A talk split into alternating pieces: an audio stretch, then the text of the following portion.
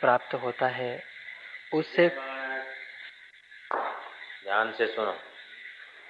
जो देह से, इंद्रियों से करता है, लेकिन आत्म भाव से कर्तृत्व भाव नहीं है, वो आदमी सब कुछ करते हुए भी कर्म बंधन में ले पायमान नहीं होता। ये बात वशिष्ठ जी ने राम जी को कहा। यही बात श्री कृष्ण ने अर्जुन को कहा आज के श्लोक में। और यही बात अखा भगत ने कहा।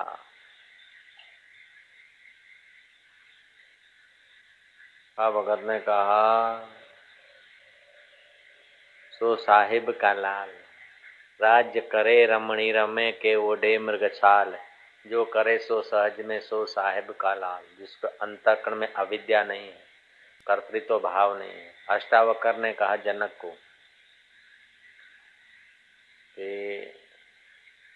अकर्तृत्व अभोक्तृत्व स्व आत्मन मन्यते यदा अकर्ता, अभोक्ता अपने आत्मा को जो जब जानता है। उस समय उसकी सारी चित्त की वृत्तियाँ क्षीण हो जाती है, कर्तृत्व भाव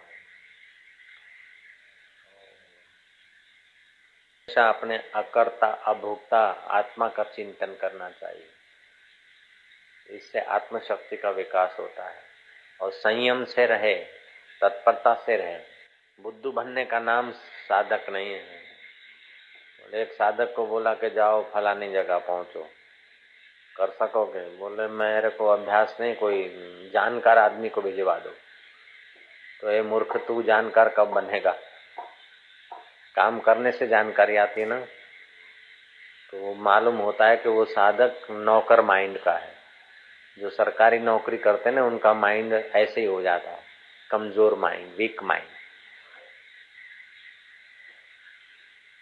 कहीं अपने जिम्मे ना आए, टालम टोल। तो वो साधक पहले नौकरी करता था। तो नौकर माइंड नौकर माइंड फिर विकसित नहीं रहता। नौकरी करते करते वैसे लिमिट बन जाती। ऐसी धारणा बन जाती। या तो बचपन में कोई रोग, बीमारी अथवा ज़्यादा शोषण हुआ हो या तो फिर नौकरी करते करते माइंड उसमें हो जाता है, एक रेखा में, कोलू के बैल जैसा, उतने में ही घूमे। तो उससे भी आदमी टालम टोल करता है। इतना नहीं देखते कि तीन पढ़ा हुआ, तीसरी इन मीन तीन, और वो आदमी इतना इतना सब नॉलेज रखता है, इतना इतना काम करता है, और हम उसके शिष्य हैं तो हमको आगे बढ़ना चाहिए। किसी जानकार आदमी को भेज दें। तो तू क्या करेगा? तू कैसे जानकारी पाएगा? तेरी जानकारी के लिए तो तेरे को भेजना चाहता था। तो बोल किसी जानकार को भेज दो। जानकार माता के गर्भ से होके नहीं आते व्यवहार व्यवहार को सिखाता है। योगी अपने आप का गुरु हो जाता है। कर्म से कर्म की कुशलता आती है। बोलते हैं कि नेपोलियन बोनापार्ट को नक्शा दिया। बोले, फलानी फलानी जगह पर है तो बिहड़ रास्ता। लेकिन यहाँ से तुमको जाँच करके आना है, जासूसी करना है। शत्रु पक्ष कहाँ है, कैसे, क्या क्या कर रहा है एक्टिविटी ये नक्शा के मुताबिक शत्रु पक्ष का सभी ले आना नेपोलियन बोनापार्ट को कहा गया। नक्शा लिया और वो तो चलने को था। तो उसके बॉस ने पूछा कि ये है तो बेहद रास्ता। तुम ये कर पाओगे? बोले हाँ हाँ कर लूँगा। बोले, ये रास्ता मिल जाएगा। नक्शा के अनुसार रास्ता खोज लोगे। बोले हाँ हाँ खोज लूँगा। है कठिन, खोज लोगे? बोले हाँ। नहीं मिला तो? बोले, नहीं मिला तो मैं अपना रास्ता बनाकर भी काम करके आऊँगा।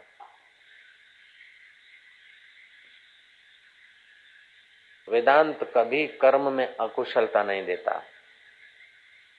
वेदांत कभी भक्ति, योग, ज्ञान या ये भक्ति मार्ग कभी पलायनवादी पना नहीं सिखाता है, कायरता नहीं सिखाता है, लापरवाही नहीं सिखाता। कोई प्राण बल वाला मिल जाए, तत्परता से काम करने वाला मिल जाए, तत्परता से साधन करने वाला मिल जाए, ऐसे आदमी बहुत मुश्किल और जिनमें थोड़ी बहुत अकल होशारी वो संसार में टीचाते हैं, इसीलिए धर्म क्षीण हो रहा है। वो जमाना था कि एक कुटुंब से एक बालक साधु होते थे। अरे जिसके घर में साधु होने के लिए कोई बालक नहीं वो अपना गृहस्थी दुर्भाग्य मानता था આજ તો બસ अकल वालों हो तो क्या हाँ नौकरी करशु कमाईशु खाईशु लहर करी उसी में जिंदगी बर्बाद करो तो जो लोग लापरवाह होते हैं केयरलेस होते हैं ऐसे लोगों को तो मैं बहुत मेरे पर बोझा लगता है और जो लोग कुछ अक्ल वाले हैं वो लोग तो सुन के कपड़ा खंखेर के चले जाते इससे तो फिर जो है वही बेचारे अच्छे नौकरों से तो अच्छे ही हैं बेचारे डांट सह लेते हैं सुधरने की तैयारी तो करते हैं चलो ठीक है ऐसा करके गाड़ा चलाते તત્પરતા કુશળતા યોગ કર્મ સુકૌશલમ કેટલું સારું કર્યું છે હું નહીં જોઉં એના કરતા તમે સારું કરી શકો अपने को विकसित करो बोले, बाप जी, वेदांत सुनना है। हमको वेदांत के बारे में ब्रह्म ज्ञान के बारे में कुछ बताओ। अभी जो बता रहे वो क्या बता रहे आज जो कथा चली, वो क्या थी? अभी जो कथा चल रही, वो क्या है? सब वेदांत है। वेदांत खाली बुद्धि की कसरत नहीं है, वेदांत व्यवहार में आना चाहिए। तुम्हारे अंदर इतनी शक्ति है कि निष्काम कर्म करके अपनी वासना मिटाओ। उपासना करके इष्ट को प्रकट करने का सामर्थ्य ला सकते हो। योग करके, चित्तवृत्ति निरोध करके समाधि में बैठ सकते हो। और तत्व का चिंतन करके अकर्तृत्व अभोक्तृत्व अकर्ता, अभोक्ता स्वरूप का चिंतन करके साक्षात्कार कर सकते हो ब्रह्म ज्ञान पा सकते हो। तुम सब कर सकते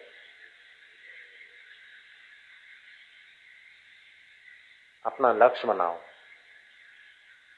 जिसके जीवन में कोई लक्ष्य नहीं, उसका बिना पतवार के नाव वो तो पशु है, कुत्ते जैसा खाया, सोया खाया, सोया, लकड़ी से चलाया गया जितने डंडे लगे चला बैल, फिर बैठ गया।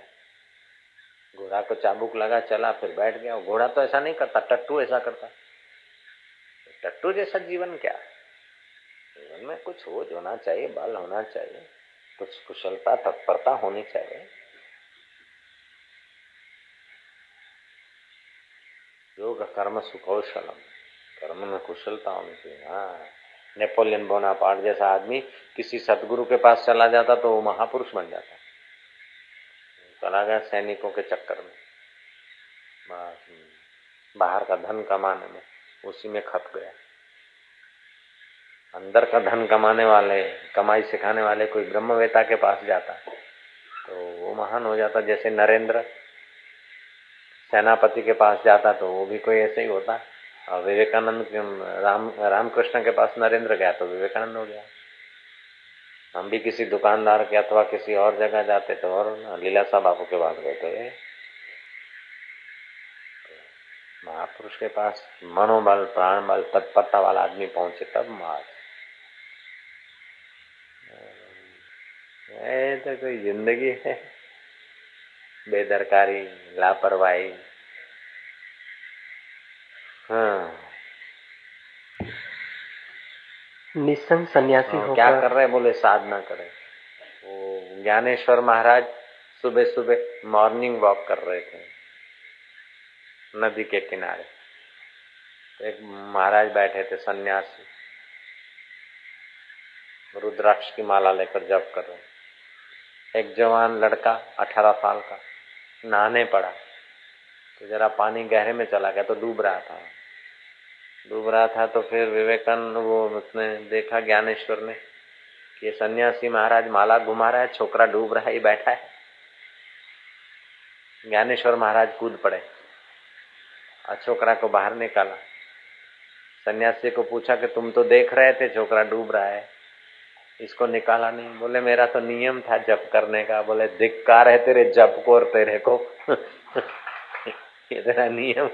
सर्वभूते हित रहता है जब के बाद जब का फल है, सर्वभूतों का ही तो छोकरा कोई डूब रहा है? तुम माला लेके मेरा नियम है। आश्रम में रहता है तो नियम करना है, सुबह चार से सात, आठ बजे तक तो नियम कर ले। अरे, मेरा ने नियम है। अरे, क्या तेरी ज़िंदगी? नियम होता है प्रभात काल को कि ग्यारह बजे, बारह बजे नियम होता है।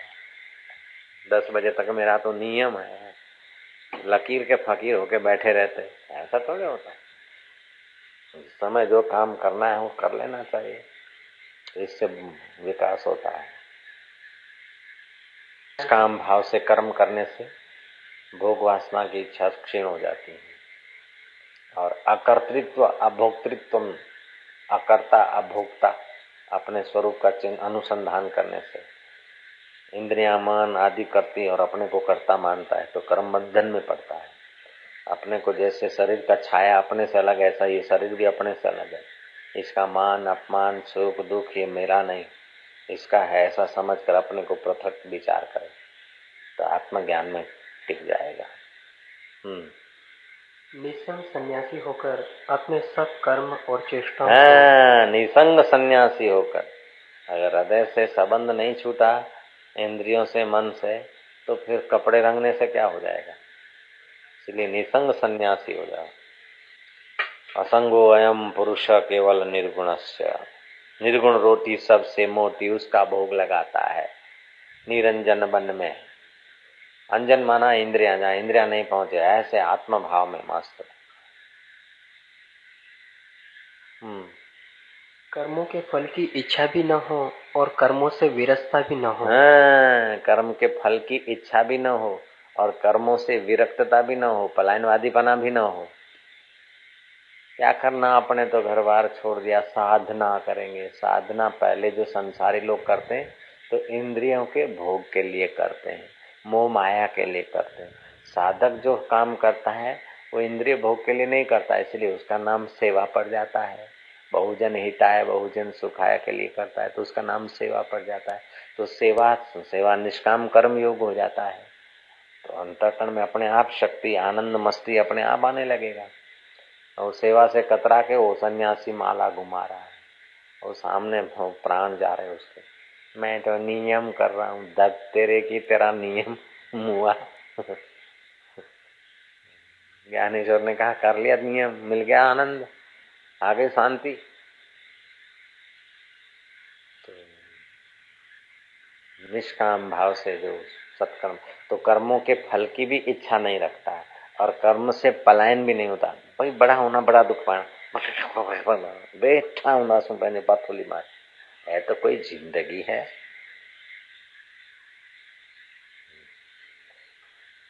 આપણે આપણે તો રામ રામ કરો બધી પ્રવૃત્તિ છે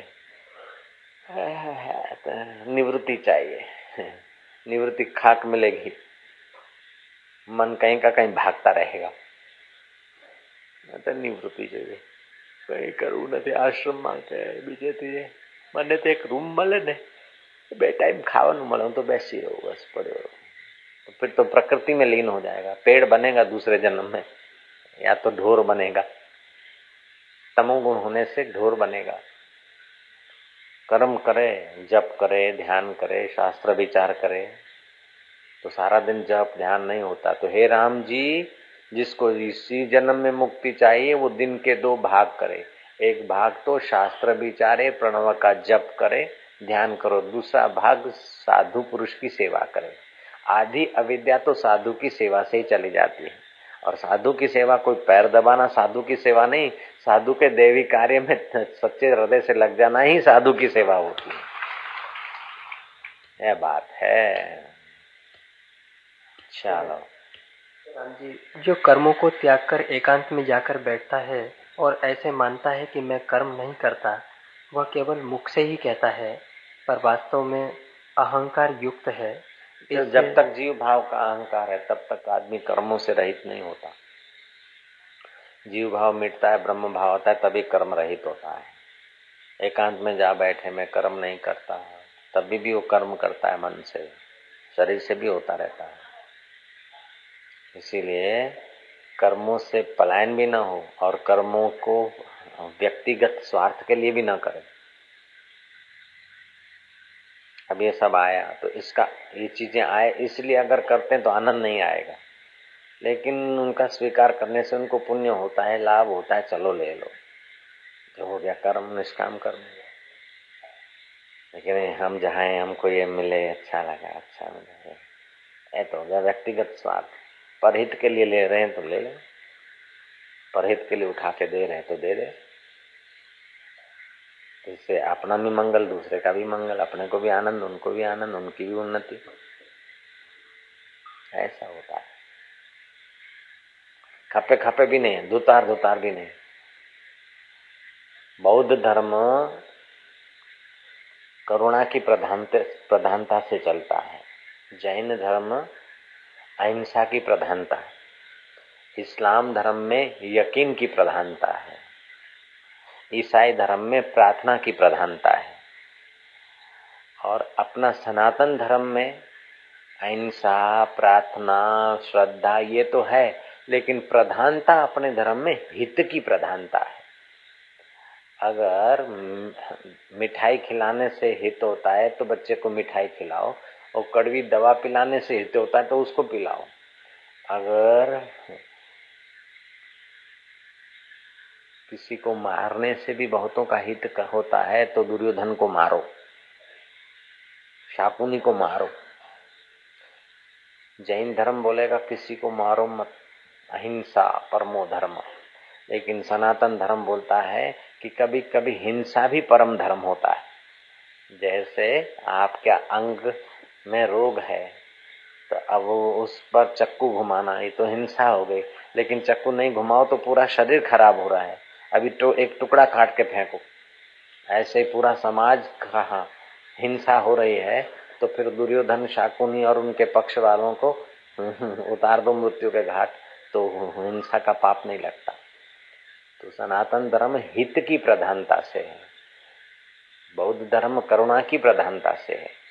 जैन धर्म अहिंसा की प्रधानता है, इस्लाम धर्म यकीन की प्रधानता है, ईसाई धर्म में प्रार्थना की प्रधानता है, लेकिन सनातन धर्म में प्रार्थना, श्रद्धा, अहिंसा, करुणा ये तो है, लेकिन हित की प्रधानता है। तो ये जीव का परम हित होता है अपने स्वस्वरूप को संभालने से। बाकी शरीर भी मिथ्या है, इंद्रियाँ भी मिथ्या है जगत भी मिथ्या है तो मिथ्या व्यवहार को यथा योग्य सत्य को समझने में काम लाने के लिए किया जाता है। इसलिए सनातन धर्म का अनुभव करने वाले व्यक्ति सब कुछ करते हुए भी आनंदित होते हैं, मस्त होते हैं, निर्भीक होते हैं। सनातन धर्म की जितनी गहरी उपासना या ज्ञान जिसने समझा है, उतना वो शहनशाह दिल होता है, उतना वो सब कामों में कुशल होता है। सनातन धर्म तो आत्मा में, आत्मा से ही तो सब निकला है, सारा संसार।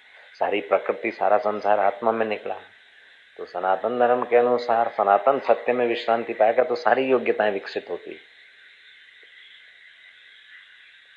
आत्म साक्षात्कारी पुरुष योद्धा होकर युद्ध कर सकता है, राजा बनकर राज्य कर सकता है,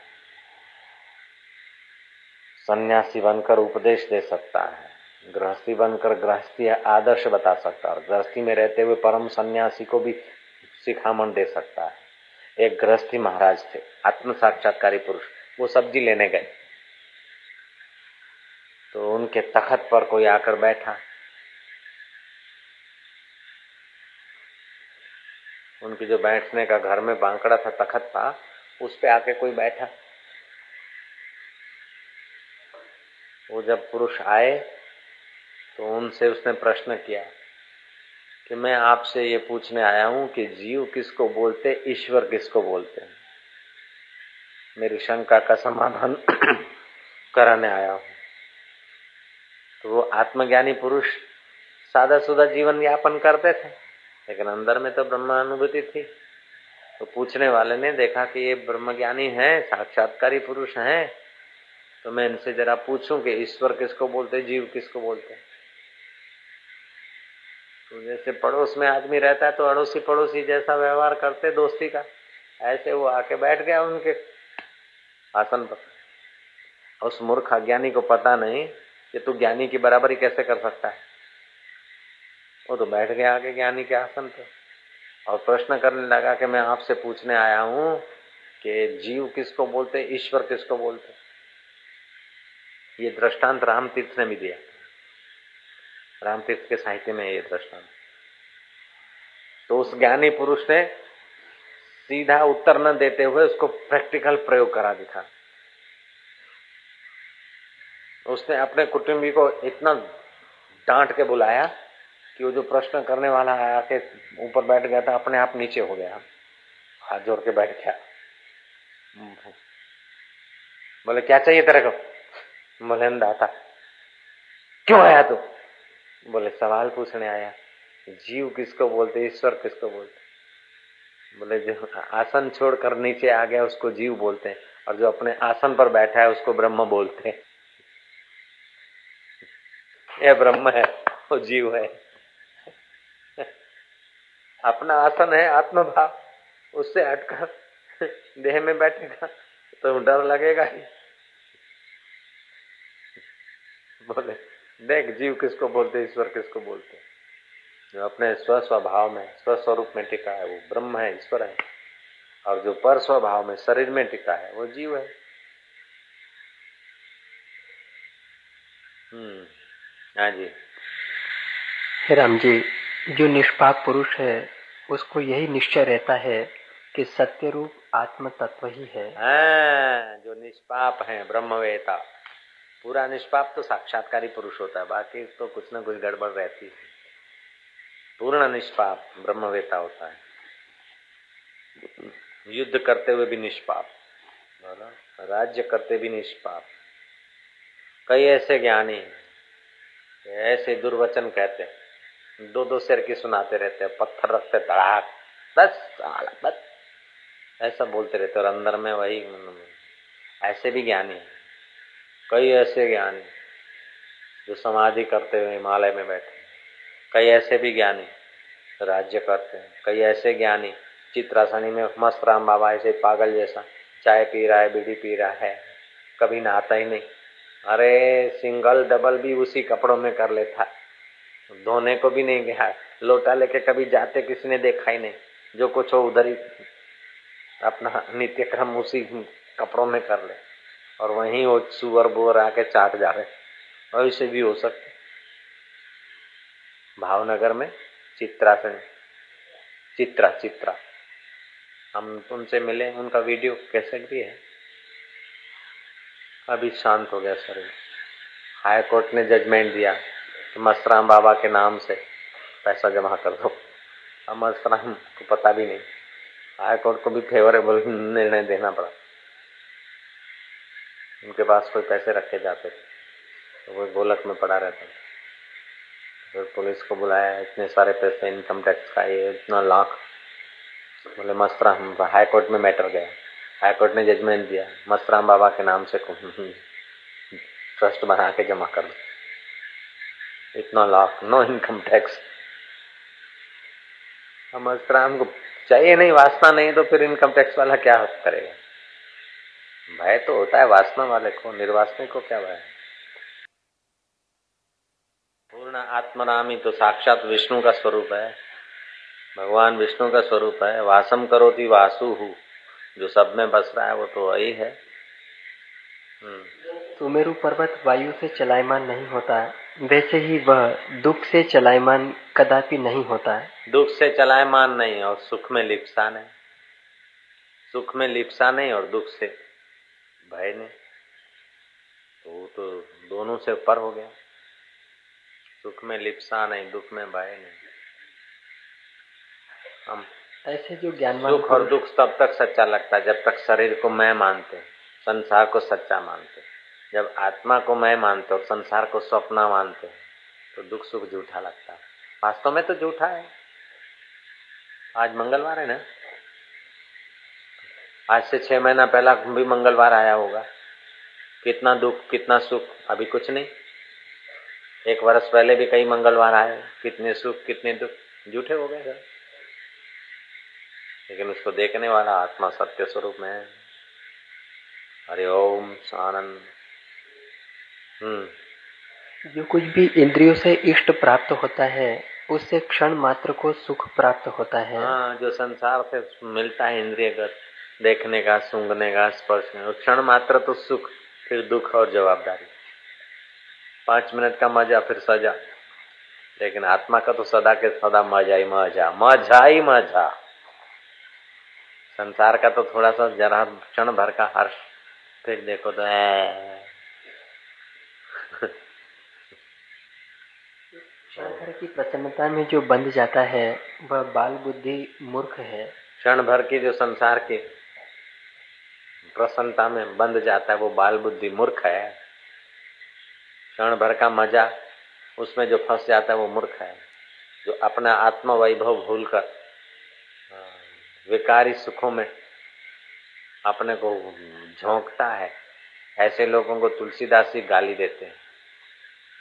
उमा तिन के बड़े अभाग, जे नर हरि तजी विषय भजे हरि का सानिध्य, हरि का सुख। छोड़कर फिर विषयों का भजन चिंतन। ओम आनंद, हरि ओम सौ काम छोड़कर भोजन कर ले, हज़ार काम छोड़कर स्नान कर ले, लाख काम छोड़कर सत्कर्म कर ले, करोड़ काम छोड़कर आत्मज्ञान का सत्संग सुन ले और कर ले। शतम भी आय भोक्तव्यम शस्त्रम स्नानम आचरित, लक्षम व्याय दातव्यम, कोटि त्यक्वा हरी भजे पूरा करो भांजे। हे राम जी ऐसा सुख स्वर्ग तथा और किसी भी स्थान में भी नहीं है जैसा सुख आत्मा में स्थित होकर पाया जाता है। हे राम आत्म सुख में विश्रांति पाने के निमित्त सारे मुनीश्वर देवता सिद्ध और महर्षि दृश्य और दर्शन का संबंध चेतने को त्याग कर स्थित होते हैं। देवता, यक्ष, किन्नर, गंधर्व, मानव, दानव, सब उत्तम कोटि के बुद्धिमान लोग। जैसे दैत्य कुल में प्रहलाद सब कुछ छोड़ के आत्मरामी हो गए। मानवों में कई राजे, महाराजे, राजपाट छोड़कर आश्रम विश्रांति देवता लोग ऋषिगण। आखिर तो आत्म विश्रांति पाना पड़ता है। आत्म सुख ही पाना चाहिए। बाकी जगत के सुख में कोई सार नहीं। जगत का सुख धोखा धोखा है धोखा, नीरा धोखा। अरे मजदूर मजदूरी करता है, सेठ सेठ भी खोपड़ी की मजदूरी करता है, लेकिन ये जो कुछ करते हैं तुम यहाँ, वो तो साधना हो जाती है, सत्कर्म हो जाता है। तुम मज़ा ले रहे हो, लेकिन इस, तुम्हारे लिए मज़ा पैदा करने की इस व्यवस्था जमाने वालों को कितना सेवा करनी पड़ती होगी।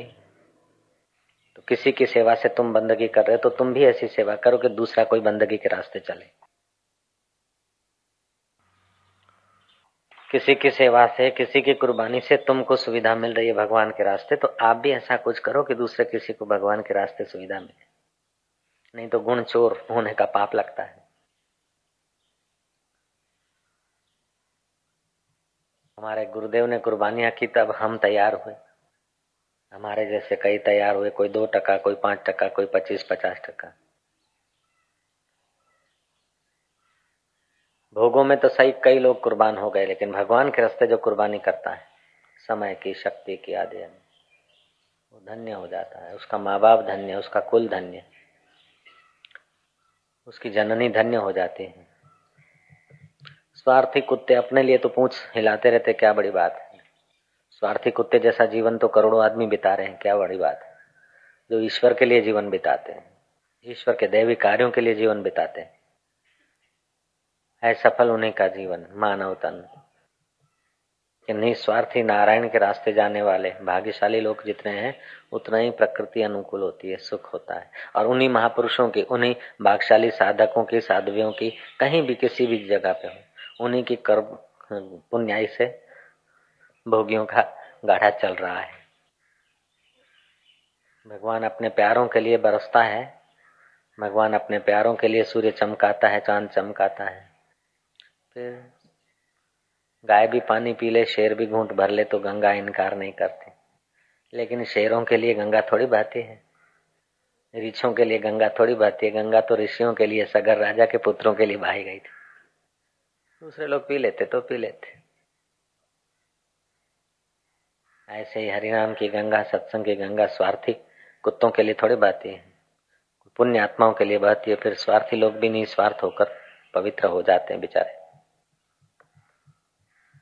ब्रह्म मुहूर्त में ब्रह्म ज्ञान की सरिता। लल्लू पंजू के लिए थोड़ी बहाई जाती है। के लिए बहाई जाती है, साधकों के लिए बहाई जाती है। नारायण नारायण नारायण नारायण।